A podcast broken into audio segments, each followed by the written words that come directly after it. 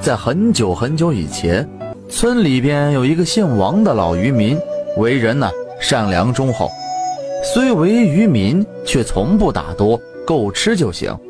人们就给他取了个王不多的外号。有这么一回，王不多和其他人刚打鱼回来，途中呢，王不多闹肚子，就找了个地方方便方便。方便之后，王不多整个人都舒服了不少。正在这时，一只瘦弱的狐狸从一旁窜了出来，直勾勾地盯着王不多身上的鱼笼，发出了哀求的叫声。王不多被窜出来的狐狸吓了一跳。连忙穿上裤子，没有理会狐狸。正准备离开的时候，狐狸挡住了他的去路，不停地发出哀求的叫声。王不多看了狐狸一会儿，发现这只狐狸应该是刚刚生完小崽子不久，腹部呢有些下垂，心想，可能是狐狸太饿了，找不到东西吃，闻到我身上有鱼腥味，这才找上了我。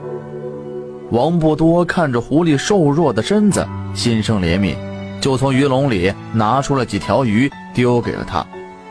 狐狸见王不多丢了些鱼给他，点头叩谢之后，叼着鱼走开了。王不多，你好了没有啊？还没好，我们就不等你了。听见其他人的叫喊，王不多呢也离开了。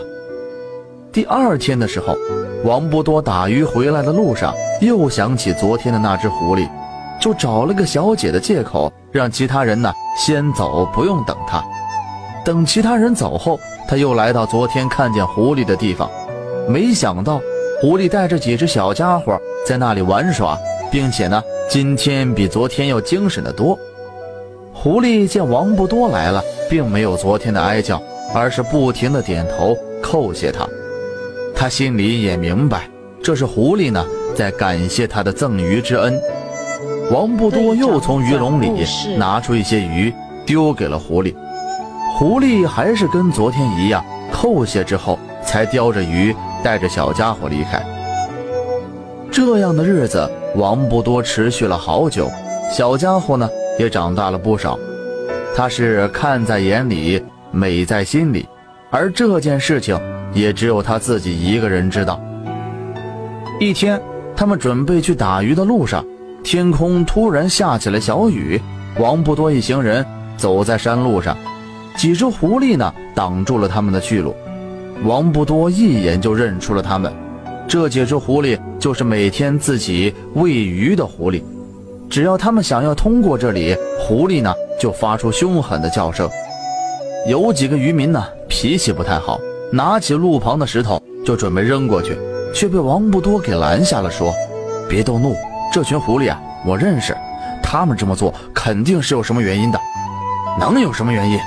遇上这样的鬼天气，老子心里本来就烦了，现在还跑出一群狐狸挡住我的路。”就在他们争吵不休的时候，突然轰隆的一连串声响，把他们吓得魂都快丢了。不远处的山坡竟然塌了下来，他们被走山吓得不停的后撤。原先那位想要拿石头扔狐狸的渔民，终于老实了，一句话也不敢再多讲，向着狐狸拜了好几下，表示刚刚是自己鲁莽了，感谢狐狸的救命之恩。狐狸拦路救渔民的事情很快就传遍了整个村子。之后呢，村里的村民为了感谢狐狸的救命之恩，经常会把打来的鱼放在回去的路旁。赠送给山中的狐狸享用。